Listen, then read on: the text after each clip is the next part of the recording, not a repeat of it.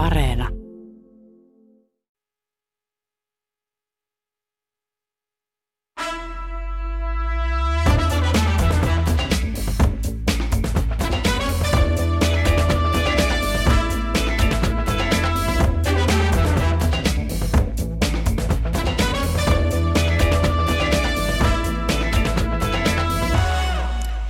Tästä alkaa suora lähetys Helsingin Pasilasta. Minä olen Pia-Maria Lehtola. Tämä ohjelma on Kulttuuri Ykkönen ja perjantain tapaan tänään on Perjantai-studio, jossa keskustelemme viikon ajankohtaisista kulttuuriaiheista ja ilmiöistä. Kulttuurituottaja Annu Kemppainen, Antiikki- ja Designlehden päätoimittaja Mirva Saukkola ja filosofi Tuomas Nevanlinna lämpimästi tervetuloa. Kiitos. Kiitos. Kiitos. Ja aloitetaan tämän viikon lämmittelyaiheella. Kesälomat lähestyvät ja moni suuntaa jo katseensa matkoihin ja majoituksiin ja varaa mieluisia hotellihuoneita. Nyt ihan aluksi kysyn teiltä, millä tavalla valitsette hotellinne? No mä oon kyllä hirvittävän tarkka hotellin valitsija, mikä välillä ihan naurattaa esimerkiksi mun puoliso, joka sanoo, että mä yleensä tiedän jo ennen kuin me mennään sinne hotelliin esimerkiksi, että mikä kylpytuotesarja siellä on käytössä, että löytyykö siellä Bulgarin Green Teatä tai mahdollisesti uh, Ermeen uh, mandarin verttia, eli mä oon hyvin tarkka tässä. Mutta mulle tärkeää on myös se, että miltä se hotelli, paitsi tietenkin lokaatio on tärkeä, missä se sijaitsee, mutta myös se, että mitä kaikkea siellä hotellissa voi nähdä. Onko se niin kuin kauniisti sisustettu? Onko siellä niin kuin rumia julisteita seinällä vai onko siellä kaunista taidetta? Kaikki nämä asiat merkitsee mulle. Ja sitten tietenkin aamiainen. Aamiainen on ihan järjettömän tärkeä asia, koska mun mielestä aamiaisen pitää olla Nykyään käytetään usein monissa yhteyksissä sanaa kuratoitu, joka liittyy yleensä taidenäyttelyihin, mutta mun mielestä aamiaisenkin pitää olla kuratoitu. Ei ole mitään järkeä, että siellä on miljoona asiaa sellaisena sekamelskana, mutta jos se on mietitty loppuun asti ja nämä eri osaset tukee toisiaan ja sitten tulee kaunis kokonaisuus, niin silloin niitä ei tarvi olla niin paljon. Tästä esimerkkinä mä voisin mainita esimerkiksi vaikkapa toi hotelli Punkaharjun Saimi Hoijerin vetämän hotellin aamiaisen, jossa on hirveän vahvasti tämän hotellin henki läsnä, koska kaikkia tietää Saimin vahvasti tämmöisenä sieni-ihmisenä, niin siellä on aina jotain sienisalaattia, siellä on jotain paikallisia leikkeleitä, siellä on paikallista, paikallista leipää ja myöskin paikallisia metsän antimia. Eli siinä on aina se idea, että se aamiaisen pitää nivoutua siihen hotellin muuhun imagoon hyvin läsnä. Eli tulee mieleen, että sinulle on tärkeää myös autenttisuus, että se on aitoa sieltä ympäristöstä tullutta. Kyllä mä oon ihan hirveän kranttu hotellien suhteen. Mä oon niitä ihmisiä, jotka niinku googlailee äh, tuntikausia löytääkseen sen oikean hotellin. Se, että mä ottaisin vaan hotellin sen perusteella, että se on esimerkiksi edullinen ja lähellä jotakin, niin se ei riitä ollenkaan. Entäs te muut, Tuomas Nevallinna? Miten valitset hotellisi?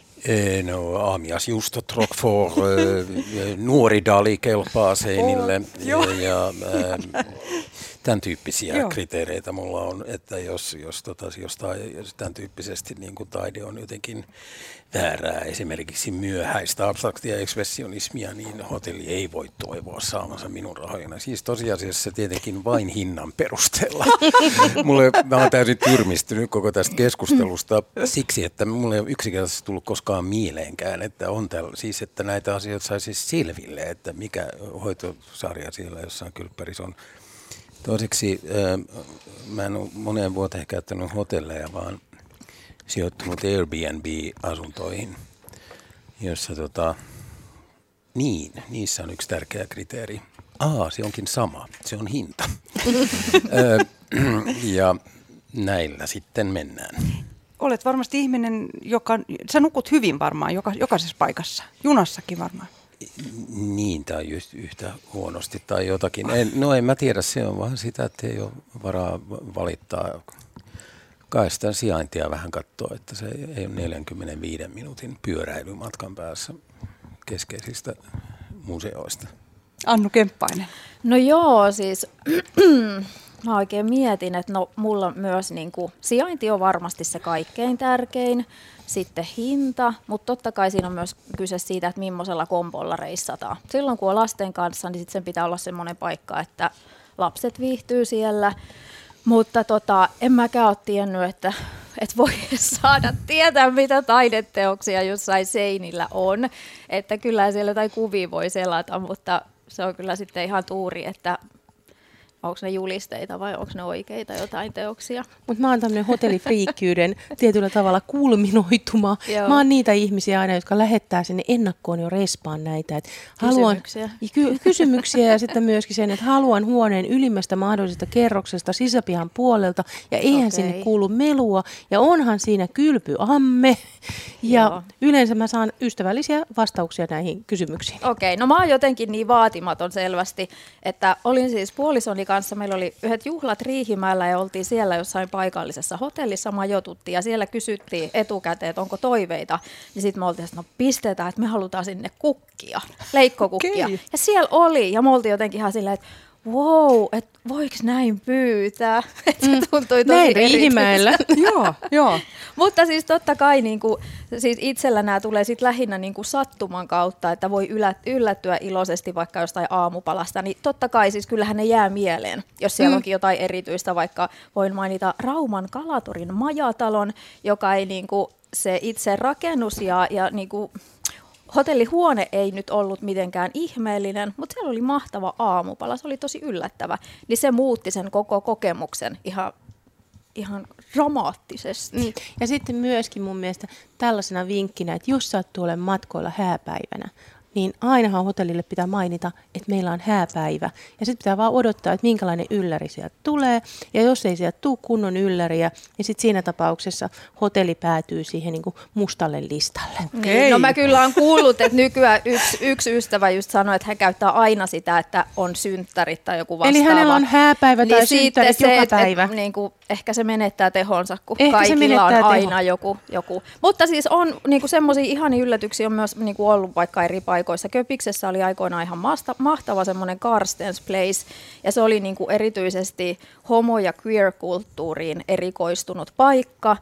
Ja siellä oli myös siis niin kuin kuvasto, ei nyt varsinaisia taideteoksia, mutta oli siellä myös niitä ja sitten julisteita ja muita, jotka sitten taas oli niin kuin kulttuurin omia ikoneita ja muita, niin totta kai se oli myös tosi merkittävää. Että onhan sillä, että siinä on joku semmoinen omaleimaisuus ja se jollain tavalla niin kuin puhuttelee niitä ihmisiä, ketä siellä on, niin on sillä merkitystä. Mutta sitten toisaalta hotelli ei saa liian omaleimainen siinä mielessä, että mä oon joskus ollut sellaisissa design-hotelleissa, jossa mä huomaan, että mä en osaa käyttää kaukosäädintä ja kun mä menen pesemään kädet, niin se pesuallas on designattu niin hienosti, että mä en heti ymmärrä, miten se hana toimii.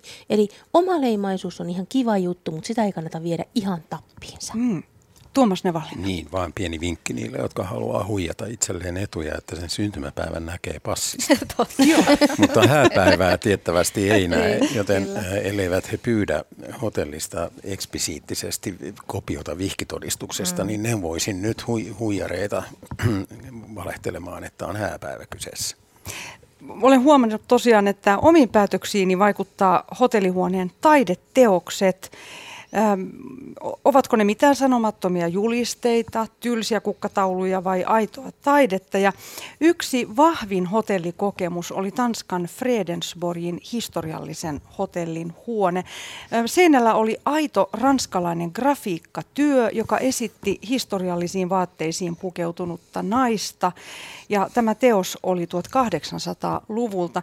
Ja mä, mä ihmettelin, että minkä takia tämä oli mulle nyt niin tärkeä kokemus, että tämä on niin kuin jäänyt semmoisena, niin kuin sinulla oli se Tanskan, Tanskan hotelli kanssa, mm. Annu Kemppainen, niin tämä on jäänyt mulle semmoiseksi, ähm, mä mietin, että mikä se on, mutta se on se aitous. Että se vaikutti jotenkin, se koko kokemus siitä hotellista tuli ihan erilaiseksi, että mä ajattelin, että mä olen, olen aidon taiteen arvoinen. Ja, ja se herätti kunnioitusta, että tämä hotelli luottaa asukkaisiin ja arvostavat heitä. Mm. Mä ajattelen, että sehän on ylipäänsä niin kuin julkinen taide. Se tekee just sen ja siksi siihen kannattaa satsata, koska siinä tulee se, että se luo sen jonkun niin kuin oma, omaleimaisen identiteetin sille paikalle tai rakennukselle ja sitten se totta kai nostaa myös sen rakennuksen arvoa, tämä on ihan selvä, mutta kyllä mä, niin kuin, se mitä on julkista taidetta tutkittu, niin ihmiset oikeasti myös kunnioittaa, että tosi harvoin niitä vaikka töhritään niitä teoksia, niin tota, kyllä. Ja nyt tos, joo. Mä kiinnitin huomioon, että kun sanot, että olet, äh, olet tämän aidon taiteen arvoinen.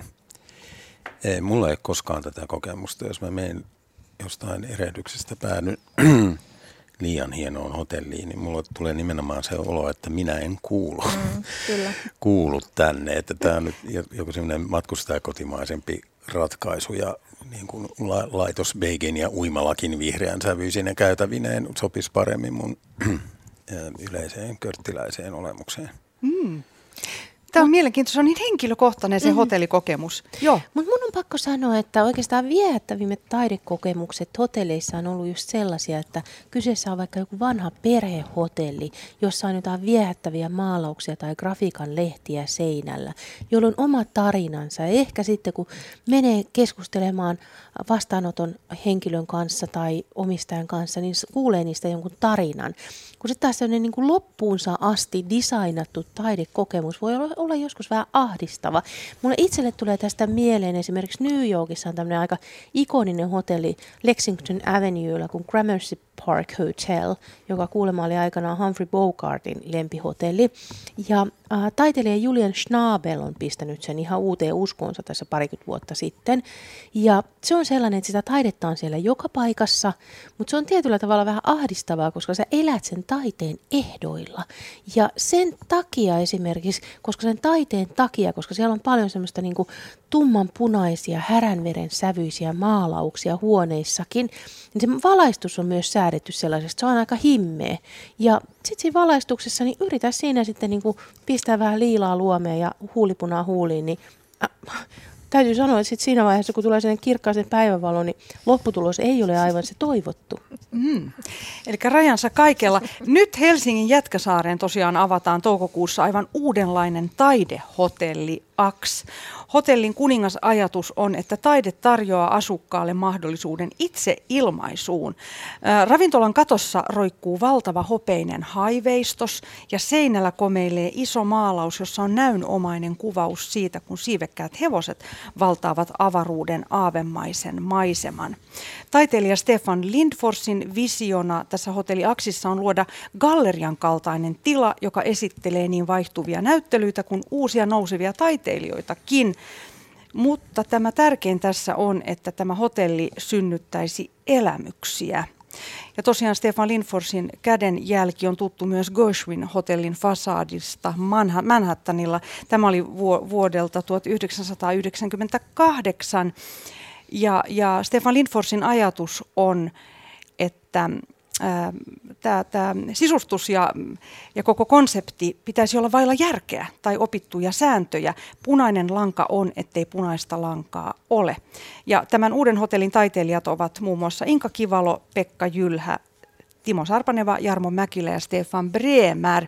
Mitä ajattelette, millä tavalla taidehotelli voi muuttaa tavallista hotellikokemusta? Annu Kemppainen. No toi on tosi massiivisesti tai jotenkin ö, kovat puheet, että mitä se tarjoaa ihmisille.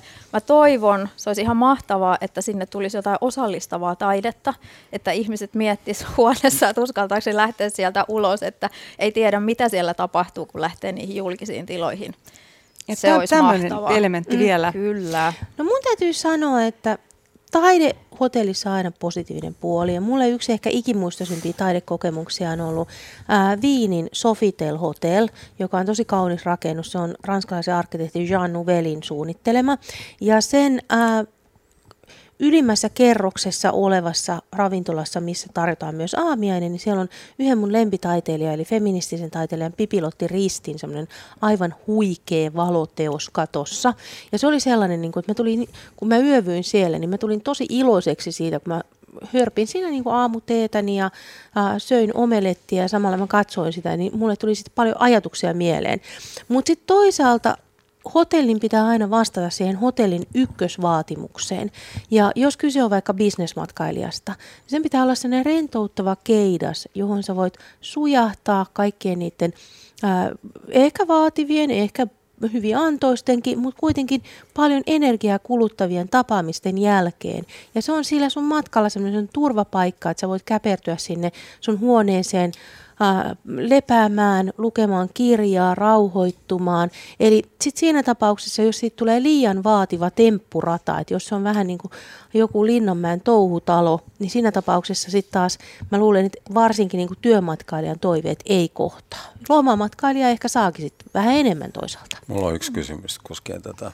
Paljonko yö siellä maksaa? Hmm, sitä Onko en, tästä mitään tietoa? En, en ole, en ole tarkistanut, mutta veikkaisin, että keskitasoa kyllä helsinkiläistä hotellitasoa. Jos Hotel Ax kuuntelee meitä nyt, niin meidät saa kutsua sinne testiyleisöksi. Mm. Me voidaan niin, kaikki tämä. tulla sinne. Un, untuva patjojen koennukkujat ovat valmiina täällä. Kyllä. Meitä on taas neljä kappaletta.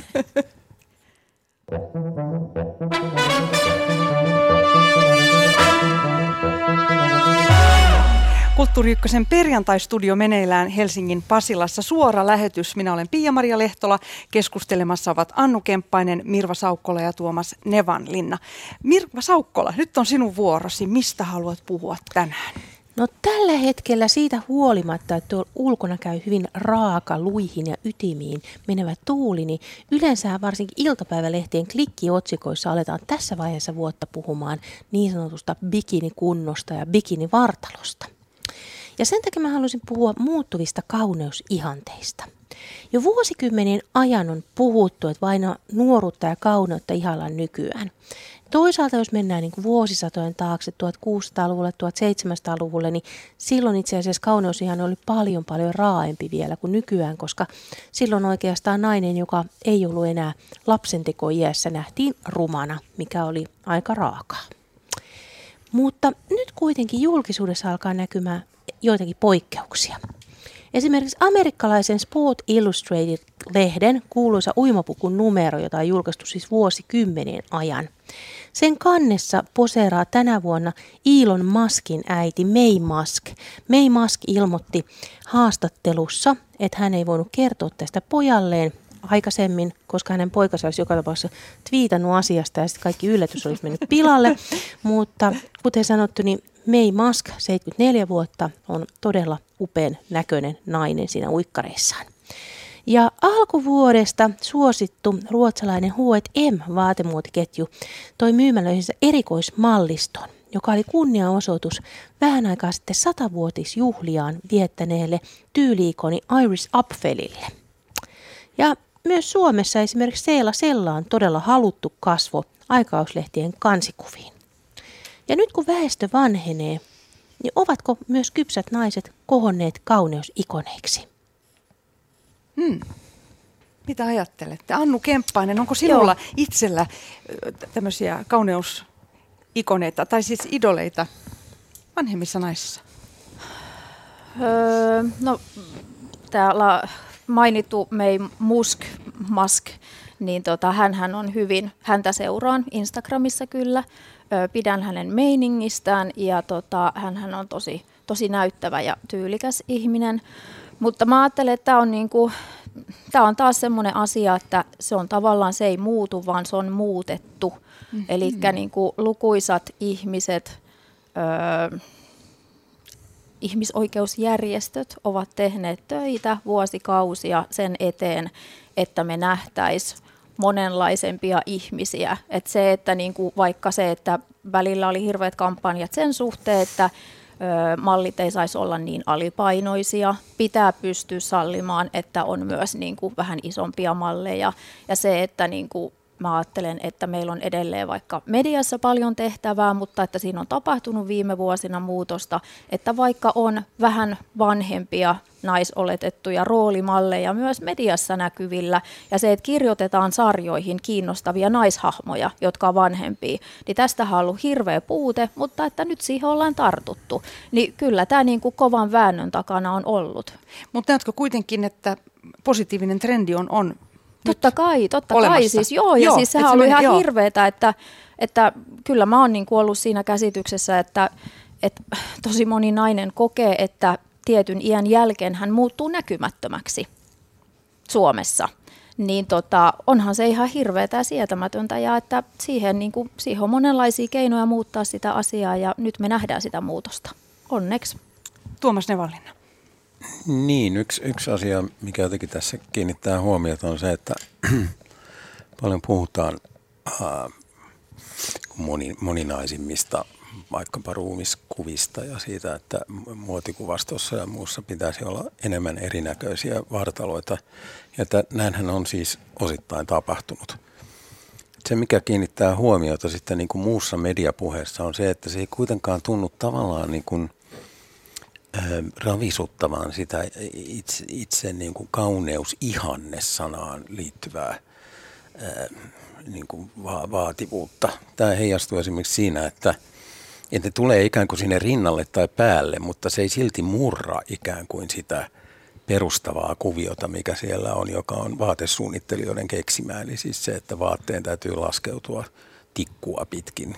Se ihminen ei saa loukata sen vaatteen laskeutumisen tapaa.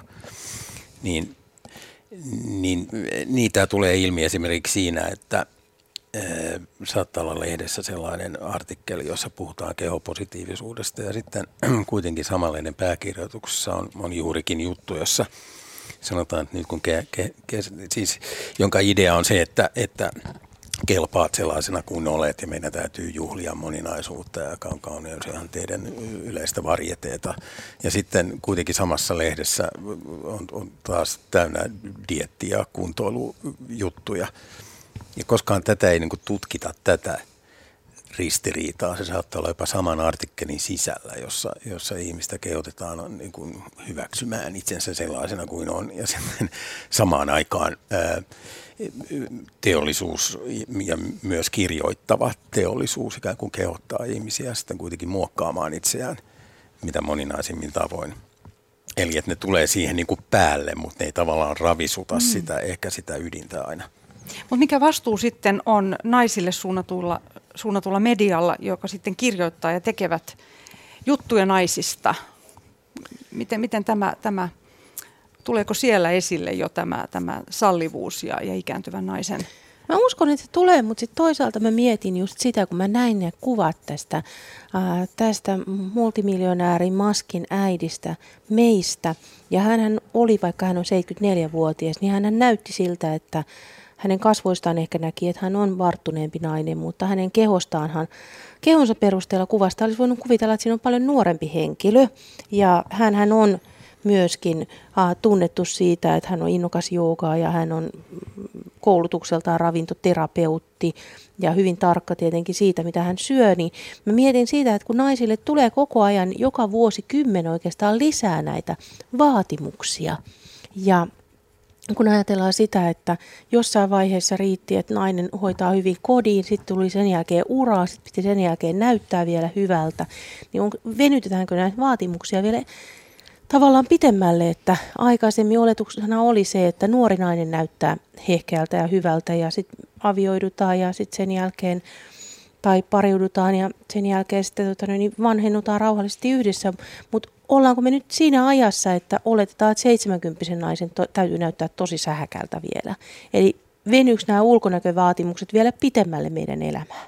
Hmm. Toi on musta hyvä pointti. Ja sitten siihen tulee lisäksi vielä ne vaatimukset, mitkä liittyy lasten kasvatukseen, jotka on myöskin tiukentuneet ja moninkertaistuneet vaikkapa 60-70-luvun, jolloin niin kuin vielä saatettiin lähteä niin kuin agraarilähtöisen Suomen jatkeella siitä, että lapset pyörii siinä jaloissa ja pannaan kouluun, kun aika on. Niin, niin nythän tämä ei ole niin kuin ravintojen, ravintovaatimusten ja, ja erilaisten muiden odotusten suhteen, niin se on, se on paljon tarkempaa touhua. Ja sitten tosiaankin se, että äidit käyvät töissä, se on hyvä asia. Ja, mutta sitten – vaatimukset jatkuvat mm. ja lisääntyvät mm. ikään kuin joka alueella. Ja, ja kyllä mä, mä näen tämän monessa mielessä niin kuin tiukkenevana tämän, tämän kuvion, enkä vaikka tähän liittyy tiettyä vapautumista, niin samaan aikaan toi on erittäin tärkeä huomio, että, että se, se voi merkitä kriteerihihnojen kiristymistä niin ja, ja, ja niiden myös niin kuin uusia elämänalueilla, joille asetetaan kriteereitä. No ehkä tosiaan naisiin kohdistuvat vaatimukset vielä lavenevat entisestään. Että naista odotetaan entistä enemmän, että hän on tietyllä tavalla jonkinlainen supernainen, joka pystyy kaikkeen. Ihan tästä ulkonäkö- ja vartaloasiasta, mutta naisrooleihin liittyvänä asiana, niin mä luin vähän aikaa sitten yhden Yhdysvaltojen menestyneimmän TV-kokin, eli Julia Childin elämäkertaa. Ja hän teki ranskalaisen keittiön tunnetuksi Yhdysvalloissa. Ja siinä kerrottiin tällaisesta tilanteesta, kun Julia Child kohtasi feministi Betty Friedanin. Ja Betty Friedan sanoi hänelle hyvin kriittisesti tästä hänen ohjelmastaan, että tämä hänen ohjelmansa tuo sitten tavalliselle amerikkalaiselle perheenäidille uuden vaatimuksen, että tämän pitäisi osata tehdä, äh, tämän pitäisi osata tehdä suklaasufleeta, crepe syzetteja, äh, koko vääniä ja niin edelleen kun aikaisemmin on riittänyt, että hän tekee perunamuussia ja lihamureketta. Eli toisi sanottuna, tämä toi taas uuden elementin siihen naiselle kohdistettuihin vaatimuksiin, eli hänen piti kokkinakin olla entistä taitavampi. Ja tämä tilanne oli tietenkin sitten Julia Childia, joka ei ollut ollenkaan tätä ajatellut tästä näkökulmasta, niin se oli häntä hyvin paljon ahdistanut. Mutta tietyllä tavalla ehkä tämäkin äh, tällaiset May Maskin tyyppiset supernaiset voi aiheuttaa sitten, että tavallinen 74-vuotias nainen kokee olevansa vähän vähemmän kuin May Mask. Annu Ymmärrän tuon pointin, mutta kyllä mä silti ajattelen, että ö, mä näen siinä paljon enemmän positiivisia puolia kuin siinä Sports Illustrated vai mikä se nyt oli, että siinä kannessa on 74-vuotias Joo. henkilö, kuin että se on aina – se 18-vuotias mm, henkilö. Mm. Että kyllä mä niinku ajattelen, että et okei, siitä voi tulla paineita jollekin, mutta myös tämmöinen painekeskustelu on mun mielestä, sehän on tosi hyväosaisten ihmisten puhetta. Ei kaikilla ole mahdollisuutta edes ajatella, ei kaikki käy töissä, ei kaikilla voi olla sitä, että nyt minun pitää osata myös tätä, että myös niinku, mä ajattelen, että myös meidän yhteiskunta on koko ajan enemmän ja enemmän jakautunut sen suhteen, että mitä ihmiset voi tavoitella ja mikä on niille ylipäänsä mm. edes kuuluu niiden elämään. Itse ajattelen, olen aina kuitenkin halunnut seurata jotain idolia, ihan lapsena ja nuorenakin. Nuorena oli Madonna idolina, mutta tällä hetkellä niin olen, olen jo ruvennut seuraamaan näitä vahvoja vanhempia naisia, jotka nauttii elämästä, ovat erottisen näköisiä ja vapautuneita. Ja esimerkiksi Tanskassa ja Italiassa on paljon tällaisia fantastisia, usein, usein tosiaan pitkät harmat, harmaat hiukset lepattavat ja he juoksevat rannalla ja, ja näyttävät aika, aika rennoilta.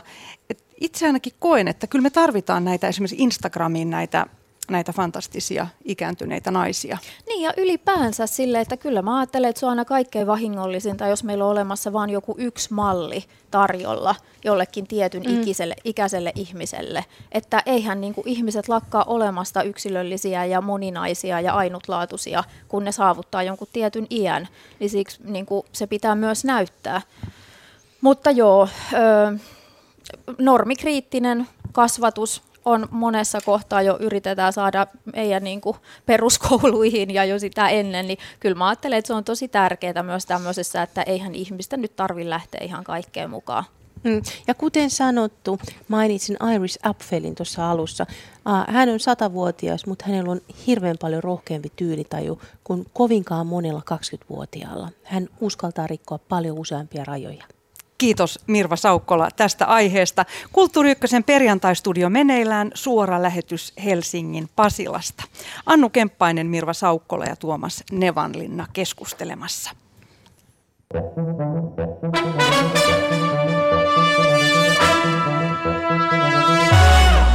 Nyt on filosofi Tuomas Nevanlinnan vuoro. Millaisesta aiheesta haluat tänään meille puhua? Niin, tämä ei ole mikään uusi avaus tästä on puhuttu runsaasti.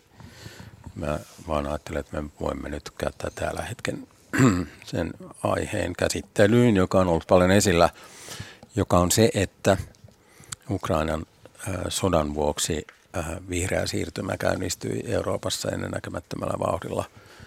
Mitään ei ollut juurikaan tapahtunut tällä rintamalla ainakaan suhteessa niihin vaatimuksiin, mitä ilmastotoimet edellyttäisi tapahtunut aiempina vuosina.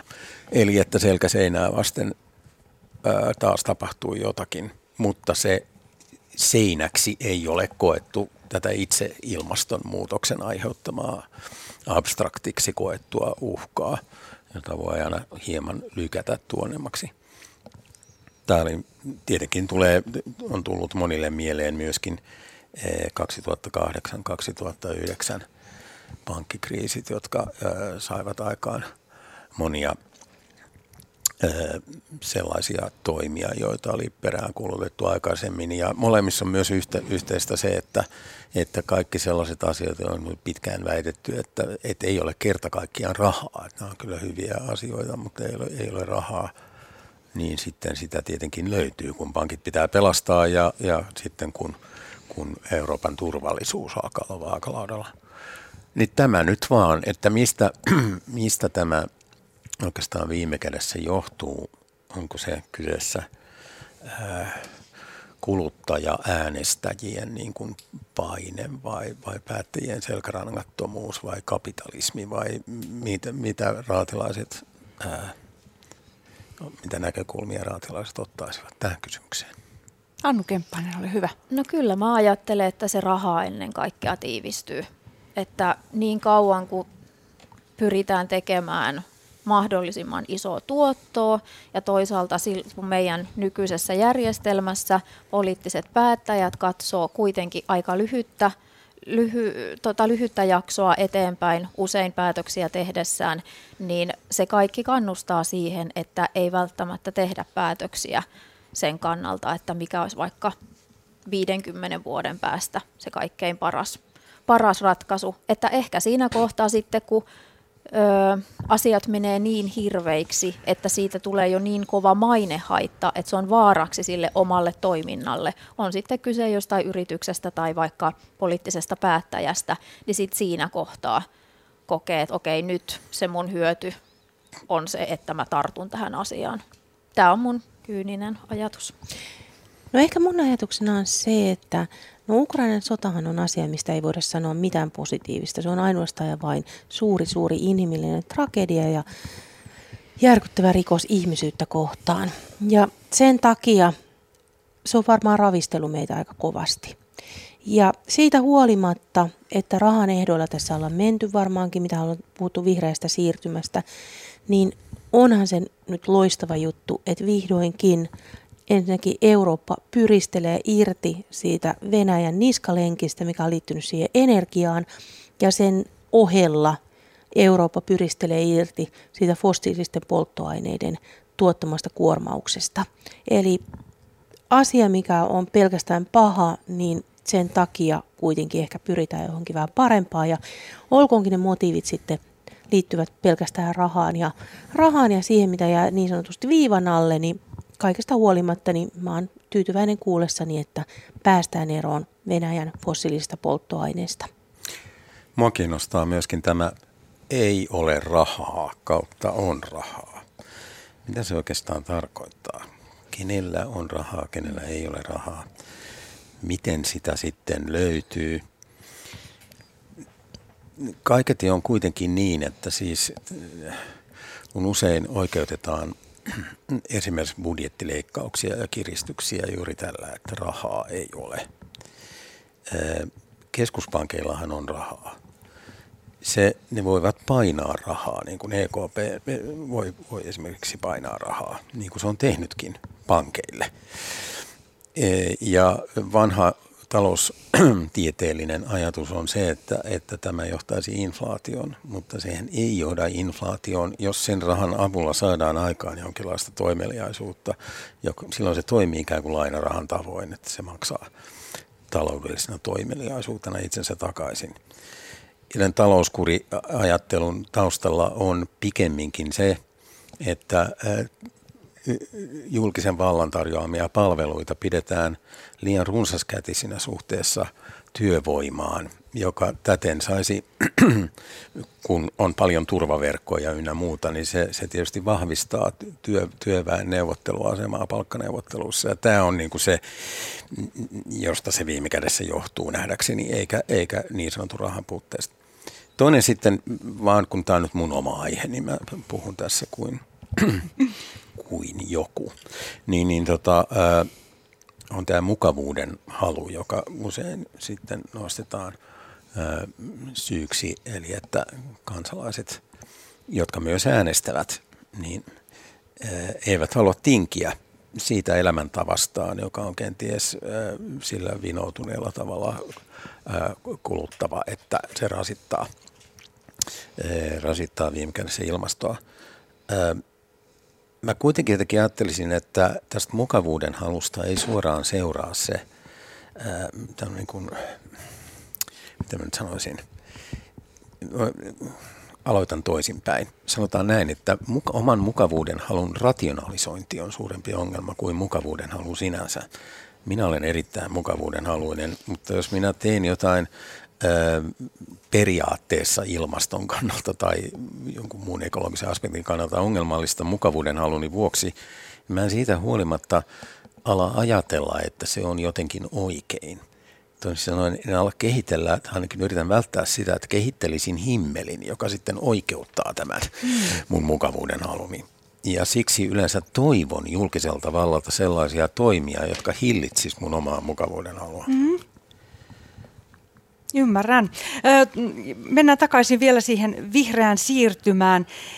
Miten kohta sitten suhtautuminen vihreään energiaan, tuuli- ja aurinkovoimaan ja ydinvoimaan on muuttumassa. Mitä ajattelette? No kyllä minusta on aika häkellyttävää, kun ajattelee omia niin kuin lapsuuden kokemuksia ja muistaa TV-stä sellaisia ei-ydinvoimaa mielenosoituksia, jolloin ihmiset pelkäsivät ihan huikeasti ydinvoimaa, mikä on ihan ymmärrettävää. Mä muistan itse sen, miten peloissaan kaikki oli sitä Tchernobylistä silloin aikanaan. Sehän oli järkyttävä kokemus meille kaikille.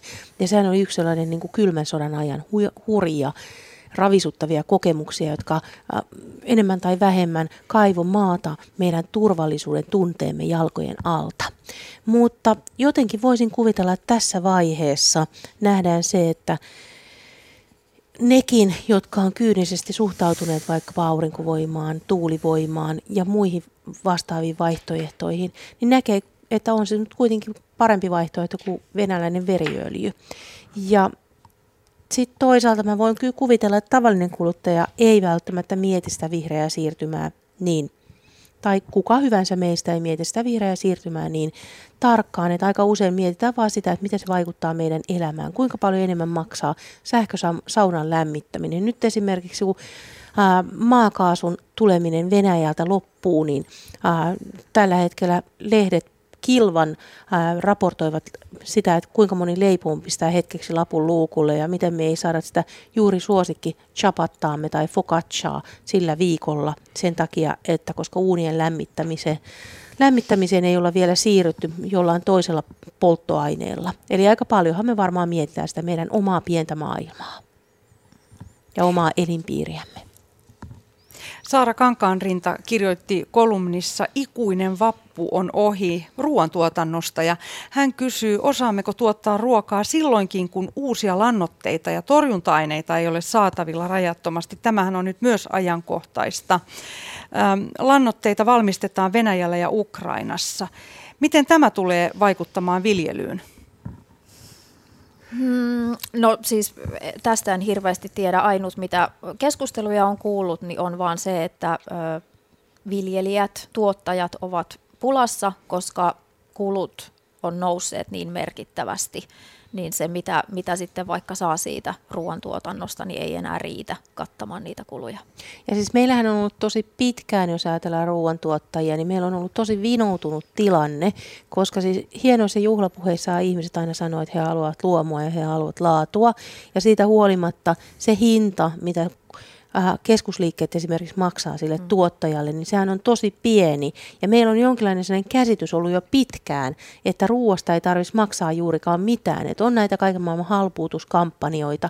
Ajatuksena on se, että me saadaan muutamalla lantilla, tai siis nykyään kun lantteja kukaan ei käytä vaan korttia, mutta pienellä summalla me saadaan se ateria kasaan ja puhutaan jostain superviikonlopuista ja halpuutuskampanjoista ja oletuksena on se, että ruoka pitäisi olla niin kuin likipitää ilmaista. Ja ymmärrettävää on se, että me kuitenkin ollaan aika arktisissa olosuhteissa, eli se tuottaja joutuu tekemään aika tavalla töitä ja saamaan silti tosi kapean elannon, elannon siitä sitten kokoon. Eli tietyllä tavalla nämä kaikki energian muutokset, kaikki nämä muutokset, mitä liittyy tähän tuotantoon, esimerkiksi lannoitteiden saamiseen, niin meidän ehkä pitäisi ymmärtää se, että meidän pitää maksaa siitä ruuasta reilu hinta. Ja sitä ei ehkä saa enää sillä halpuutushinnalla. Meidän pitää varata meidän palkkapussistamme isompi siivu sen maksamiseen. Tuomas Nevallina. Niin, mä Öö, olen kyllä sitä mieltä, että ruoan ja asumisen pitäisi olla liki-ilmaisia.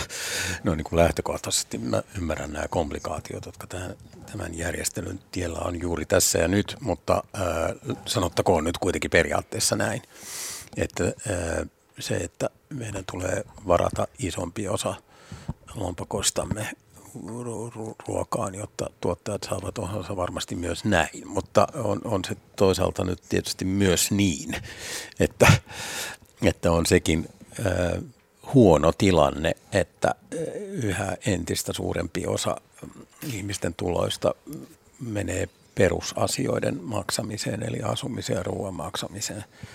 Ja että nyt tietysti uhkaa tilanne, jossa se menee melkein kokonaan siihen niin sitä nyt ei voi millään tavalla pitää niin kuin ideaalisena tilanteena. Ei, ja varsinkaan sitä ei voi pitää ideaalisena tilanteena, että Ukrainan sota on saanut aikaan sen, että meillä tulee todennäköisesti olemaan nälänhätä tietyissä maissa.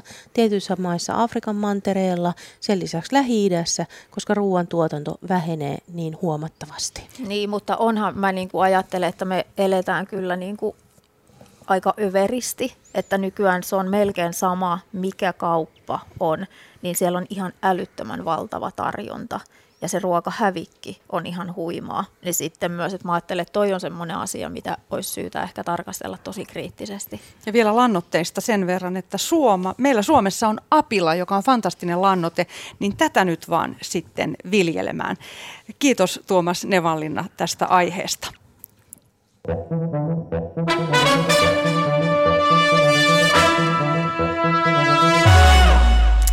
Kemppainen, nyt on sinun vuorosi. Mistä haluat puhua tänään?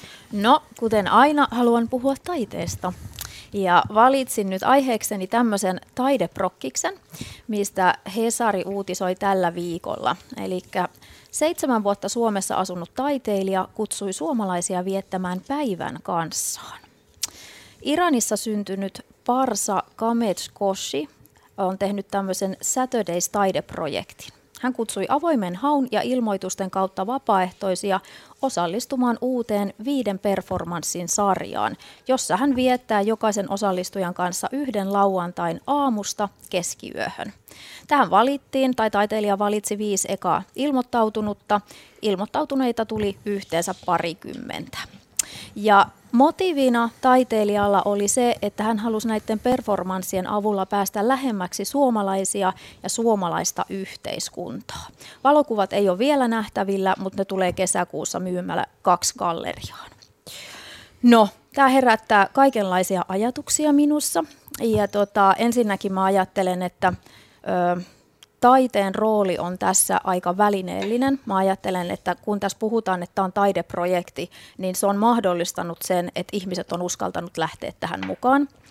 Ja, ja taidetta on toki myös se, että siitä tulee valokuvia, jotka on taidetilassa, eli galleriossa, ja tekijä on taiteilija.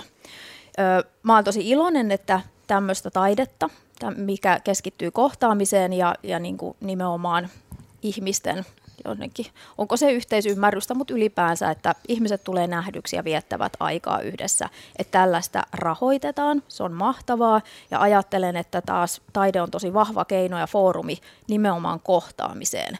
Mutta ajattelen myös, että tämä on hirveän kuvaavaa ja musta tosi surullista, että Suomessa joku ulkomaalaistaustainen taiteilija joutuu tekemään taideprokkiksen siitä, että hän ylipäänsä saisi kohdata suomalaisia ja pääsisi osaksi yhteiskuntaan. Ja mä ajattelen, että tässä taide paikkaa aika perustavanlaatuista ongelmaa, mikä meillä on, eli meillä on niin paljon yksinäisyyttä ja kyvyttömyyttä kohdata. Mistä tässä on teistä kyse ja millaisia ratkaisuja teillä olisi tähän asiaan tarjota? Hmm. Tuomas Nevallin. Isoja on peruuttaminen voisi olla yksi tällainen ratkaisu. Mä jotenkin kuvittelen, että eh, suomalaisten ehkä kansainvälisesti katsoen heikohkot kanssakäymistaidot osittain johtuu isosta jaosta, eli siitä, että Suomen maaseutussa tehtiin pitkien etäisyyksien maaseutu keskushallinnon ideologisilla päätöksillä kun useissa Euroopan maissa maaseutu on kylämäistä ja sikäli yhteisöllistä ja tavallaan niin kuin kaupunkimaista, vaikka ne ovat pieniä yhteisöjä. Että ilmakos täällä nimenomaan hevimusiikki ja keihäänheitto ja, ja ralliautoilu ovat, ovat kansalliset suurlajit, kun, kun niitä kaikkia voi harrastaa naapureita pelkäämättä, tai nimenomaan parhaiten, parhaiten tällaisissa olosuhteissa. Että tämä on, tämä on niin kuin yksi, ja mä kyllä tosiaan luulen, niin kuin sanoit, että – että siinä on tietysti jotain melankolista, että joudutaan turvautumaan taiteeseen. Varmasti myös pit, pitkä taidekoulutus on edellytys sille, että selviää tästä päivästä sitten tämän mm. valitun suomalaisen kanssa. Hirva Saukko. Uh, toisaalta mä mietin myös sitä, että mä en välttämättä näe tätä kauhean surullisenakaan. Musta tämä voi olla hirveän, mä mielenkiinnolla odotan, että nämä tulee esille galleriaan, nämä, nämä kuvat, koska ne voi olla sellaisia, että kun siinä on ikään kuin kahden kulttuurin ihmiset kohdanneen, niin siinä voi olla hirveän hienoja oivalluksia niistä kahdesta eri kulttuurista. Ja sehän on aina hirveän mielenkiintoista, kun joku, sen takia meillä on Suomessa aina tämä, että Suomi mainittu nyt torille fiilis, kun jossain kansainvälisessä mediassa mainitaan Suomi, koska sehän on hirveän mielenkiintoista aina nähdä, että jotkut sellaiset asiat, jotka on meille aivan itsestäänselvyyksiä, on jollekin muun, muulle kulttuurille, niin ne on niin suuria oivalluksia, innovaatioita. Et se on aina hirveän hienoa katsoa jotain toista kulttuuria ihan toisin silmin. Minusta hieno esimerkki tästä on tota, niin, kirjailija Katja Pantsarin kirjoittama kirja Sisu the Finnish Way, joka on ollut myyntimenestys ymmärtääkseni ympäri maailmaa ja se on käännetty kymmenille eri kielille. Ja hän on siis suomalais-kanadalainen henkilö, joka asuu Helsingissä, mutta asuu suurimman osa nuoruudestaan on asunut Vancouverissa ja hän on kirjoittanut kirjan, missä hän oivaltaa kaikki tällaisia asioita, mitkä on niin meille ihan itsestäänselvyyksiä. Pulahdetaan avantoon, joo. Pyöräillään työmatkat, joo. Syödään suhteellisen terveellistä ruokaa ää, työpaikkaruokalassa. Ja kaikki nämä on kuitenkin hypätään, sellaisia... Hypätään kerrostalosta lähimetsään. No, sitä siinä kirjassa ei kyllä mainittu, mutta sä voit... No, eikö tätä voi jatkaa tätä Mutta sä voit Tuomas pistää kirjailijalle ehkä viestiä tästä asiasta. Mutta se on aina musta hirveän kiinnostavaa, että tota kulttuuria katsoo toisin silmiin. Ja mä voin itse kuvitella, että jos menee jonkin lähi kulttuuriin, miten mielettömän kiinnostavaa sitä katsoa niin kuin vaikka suomalaisen silmin, koska mehän ollaan siinä lähi kulttuurissa aivan pihalla ja sitten se on hirveän kiinnostavaa oppia jotain uutta siitä. Mulla oli hauska, nyt mä palaan itse asiassa melkein Pia-Marian aloitusaiheeseen, eli hotelleihin. Ja tämä tapahtui joitakin vuosia sitten just ennen koronaa. Mä olin Kairon Kempinski-hotellissa ja mä menin sitten tota, niin puolisoni kanssa, siellä on muuten vinkkinä, jos joku on menossa Kairoon, siellä on niin kuin ehkä ihanin spa koskaan, missä olen ollut. Ja mä oon spa-ihminen, eli olen ollut monissa spaassa. Mä tuun sieltä sitten tota, niin, äh, tukka märkänä, kylpytakissa, tohveleissa läpsytellen, törmään sellaisen äärimmäisen hienostuneen näköiseen leidiin, joka on laittautunut ihan vimpan päälle. Hänellä on kaiken maailman irtoripset ja on kulta ja kimallusta. Ja sitten hän vaan iloisesti sanoo, että hei, mistä te ootte? Kerron Suomesta. Tervetuloa tyttäreni häihin tänä iltana. Me halutaan ulkomaalaisia vieraita. Se tuo hyvää onnea. Oi. Ja sitten me mennään täysin alipukeutuneina näihin Kempinski hotellissa pidettäviin häihin. Kempinski on siis todellakin todella luksuriöisi hotelliketju.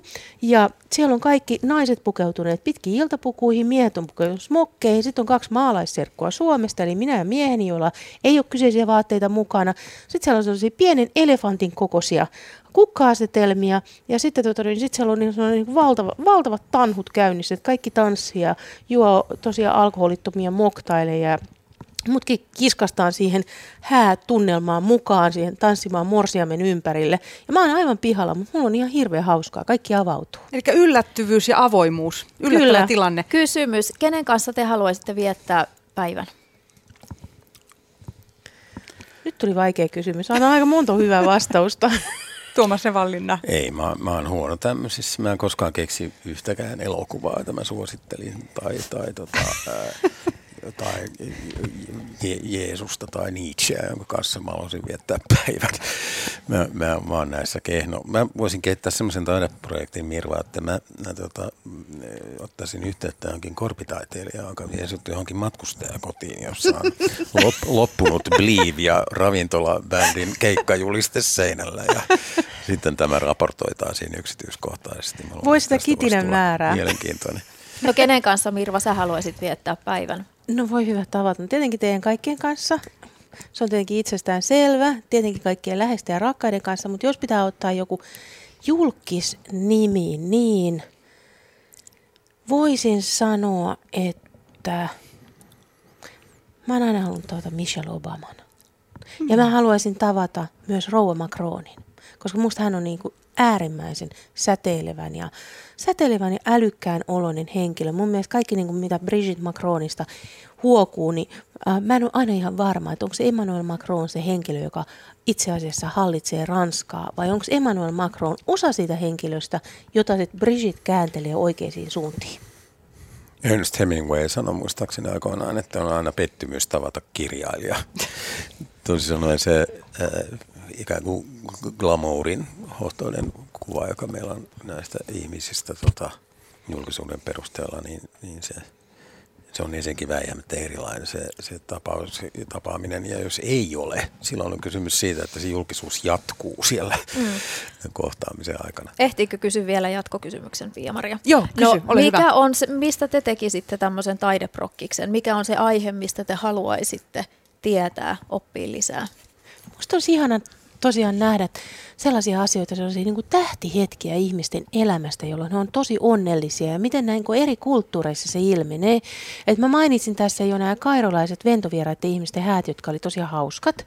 Mä oon kerran ollut taas ystävien häissä, nämä, nämä ihmiset mä tunsin ja se oli Japanissa ja ne oli se oli kerta kaikkiaan fantastinen kokemus, sit kun sinne tulee geisha laulamaan ja esiintymään luuttunsa kanssa. Ja sitten tota, niin kaikki muu oli siinä häissä ihan uskomattoman unohtumatonta, paitsi se, että tota, niin mun mies joutui istua koko ajan, me kaikki jouduttiin istua polvillamme siinä siinä tota, tyynyllä, mutta mulla oli se, hä, seinä mun selän takana, mun miehellä ei. Mä en usko, että sillä on ikinä ollut selkä niin kipeä kuin sen noin viiden tunnin istumisen jälkeen, mutta muuten se oli lumhaava kokemus. Tuomas Nevallinen. Mä, mä, mähän tässä jo kehitin ihan spontaanisti tämmöisen taideprojektin. Sillä ja. mennään. Eikö näin? Mä en ole, mä en ole tästä ihan, mä en ole tästä ihan varma. Okay. Mä ehkä sanoudun tästä irti. Kiitos teille kaikille keskustelusta. Annu Kemppainen, Mirva Saukkola ja Tuomas Nevallinna. Ja kiitos kaikille kuuntelijoille siellä radioidenne äärellä. Tässä oli tämän perjantain Kulttuuri Ykkönen ja Perjantai-studio. Kanssani tätä lähetystä on ollut tekemässä Kulttuuri Ykkösen tuottaja Olli Kangassalo sekä äänitarkkailijana toimi Matti Littunen. Minun nimeni on Pia-Maria Lehtola ja maanantaina Jakke Holvas käsittelee seuraavaa. Ukrainan sota alkoi kolme kuukautta sitten ja Suomi on menossa NATOon.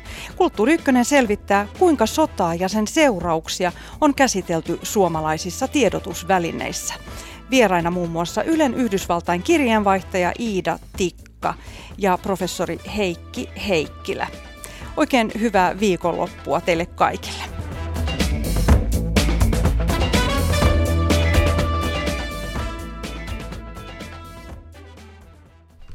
Pia-Maria Lehtola oli siinä juontajana perjantain Kulttuuri Ykkösen